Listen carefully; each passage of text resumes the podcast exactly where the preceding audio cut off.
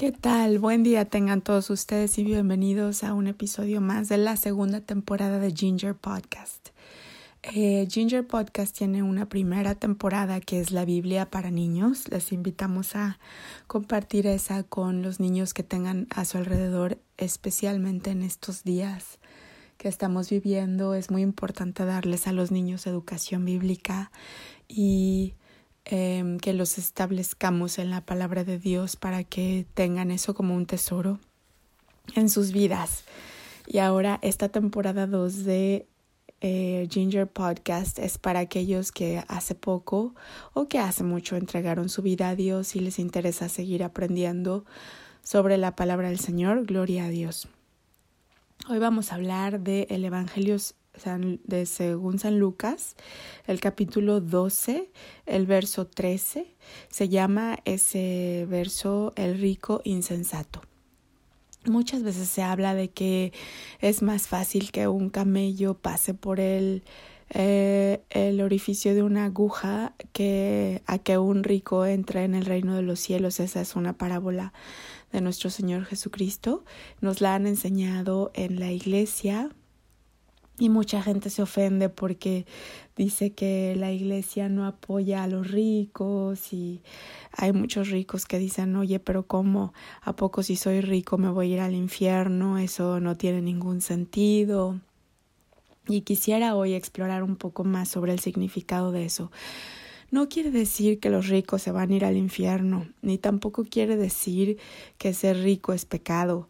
De hecho, una de las grandes promesas a la semilla de Abraham, que somos todos nosotros, es decir, los descendientes eh, de Dios y los herederos de sus promesas, una de ellas es la prosperidad en nuestras vidas, que no nos falta nada y que tengamos riquezas. Eh, Abraham tenía muchas riquezas, David tuvo muchas riquezas, los hombres y mujeres de Dios por tradición tienen esa bendición de las riquezas y hoy en día muchas familias, por ejemplo los judíos, siguen teniendo muchas riquezas por las promesas de Dios.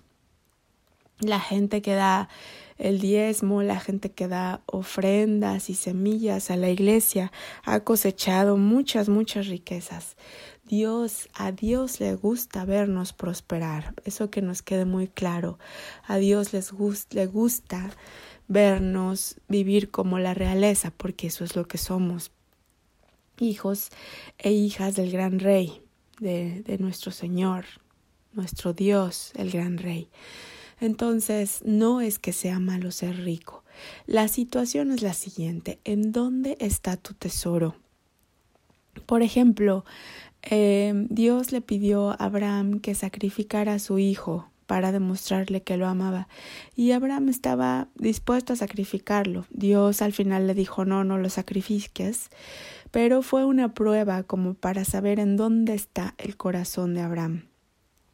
Entonces, si Dios le dijo a pequeño muchacho que dejara sus riquezas para seguirlo y él dijo que no, ese es el problema, cuando nuestro corazón está primero con las riquezas y luego con Dios. ¿Por qué? Porque entonces cuando se nos pruebe vamos a ser más fieles a las riquezas que a Dios y ese es el gran problema. Se tiene que poner primero el tesoro en el reino de Dios y después en las riquezas porque el que tiene nuestro tesoro es amo sobre nosotros. Entonces, el único amo que debemos tener en este mundo es Dios.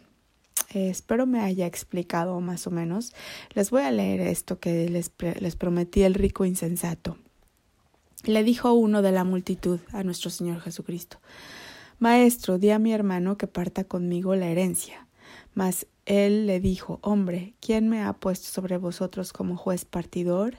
Y les dijo, Mirad y guardaos de toda avaricia, porque la vida del hombre no consiste en la abundancia de los bienes que posee. También les refirió una parábola diciendo La heredad de un hombre rico había producido mucho, y él pensaba dentro de sí diciendo ¿Qué haré? ¿Por qué no tengo que guardar mis frutos? Y dijo Esto haré, derribaré mis graneros y los edificaré mayores, y allí guardaré todos mis frutos y mis bienes. Y diré a mi alma Alma, muchos bienes tienes guardados para muchos años. Repósate, come, bebe, regocíjate. Pero Dios les dijo Necio, esta noche vienen a pedirte tu alma, y lo que has provisto, ¿de quién será? Así es el que hace para sí tesoro y no es rico para con Dios. Entonces esa es la situación. Hay que ser ricos para con Dios porque todos los tesoros de esta tierra son solo temporales, los vamos a dejar atrás. Pero si nuestra alma es rica para con Dios, nos vamos a llevar con nosotros todos esos tesoros, todo lo que compartimos con otro, con otros, todo lo que ayudamos a los demás, todo lo que no fuimos avaros. Y hay de hecho una gran libertad en no amar demasiado al dinero por ejemplo, mm, yo conozco a una persona que si le roban, mm, dice, bueno, sigo adelante, me robaron, ok, me vuelvo a levantar y sigue adelante y Dios siempre le da más. No estoy diciendo que vayamos por ahí dejando que nos roben, siempre hay que ser sensatos y evitar ponernos en, estas, en esas situaciones, pero tener esa libertad sobre el dinero, es tener dominio sobre nosotros mismos y sobre nuestra vida, esa libertad que dice, no me importa el dinero, va y viene, si trabajas para él, si lo valoras, si lo cuidas, claro, pero no te sometes a su ley. Y esa es una gran, gran, gran, gran libertad.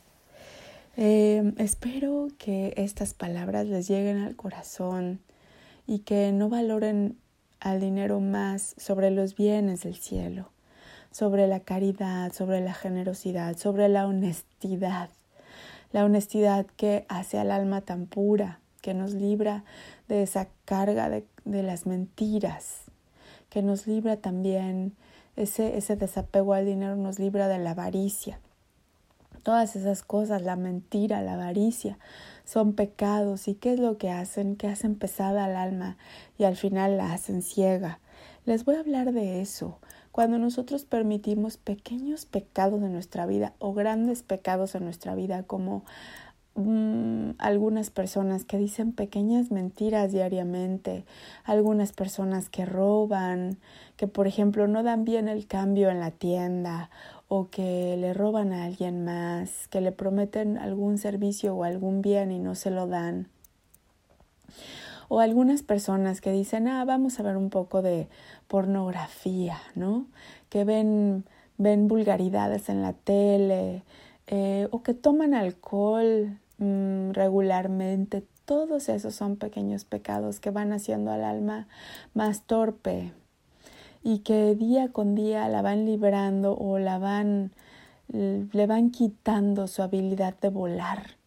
Y sobre todo en estos últimos días debemos de cuidar la habilidad que tiene nuestra alma de volar, que es de elevarse a esas dimensiones más sutiles, elevarse a esas formas de vida más puras, para que estemos preparados para ese día en el que las almas preparadas se van a elevar a esa nueva realidad que también se conoce como la venida, la segunda venida de nuestro Señor Jesucristo, en donde va a haber una separación de los pesados y los ligeros, la gente que vivió de acuerdo a la vida de Dios y la gente que no lo hizo. Viene una separación y ese día de la separación está cada vez más cerca no solo las personas entendidas en la fe cristiana lo sabemos, sino también algunas personas que están en el New Age y los esoterismos. Todo mundo habla de la separación que viene,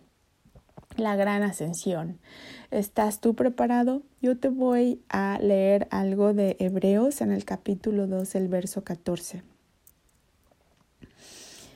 Déjame ver. Eh,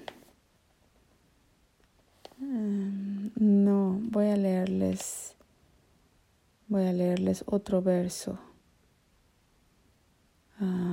que habla sobre, que habla sobre cómo La gente que se endurece por el pecado no puede oír la palabra de Dios. ok. Me estoy tardando un poco en esto. Eh, pero les invito a que aquí, vamos, vamos, el reposo del pueblo de Dios. Estamos en Hebreos capítulo 3, el verso 7, el reposo del pueblo de Dios. Por lo cual, como dice el Espíritu Santo, si oyeres hoy su voz, no endurezcáis vuestros corazones como en la provocación en el día de la tentación en el desierto donde me tentaron vuestros padres, me probaron y vieron mis obras cuarenta años, a causa de lo cual me disgusté contra esa generación. Está hablando de la generación que no pudo entrar en la tierra prometida y se quedó cuarenta años en el desierto tratando. Y dije, Siempre andan vagando en su corazón y no han conocido mis caminos, por tanto juré en mi ira, no entrarán en mi reposo. Mirad, hermanos, que no haya ninguno de vosotros corazón malo de incredulidad para apartarse del Dios vivo. Antes exhortaos los unos a los otros cada día, entre tanto que se dice hoy para que ninguno de vosotros se endurezca por el engaño del pecado, porque somos hechos participantes de Cristo, con tal que retengamos firme hasta el fin nuestra confianza desde principio. Entre tanto que se dice, si oyeres su voz, su voz, perdón, no endurezcáis vuestros corazones como en la provocación. Entonces, si oyes su voz, no endurezcas tu corazón, no pienses, eso no aplica a mí, eso no es verdad, mucha gente ha cambiado la Biblia, eso es anticuado. No, no la endurezcáis, no endurezcáis tu corazón.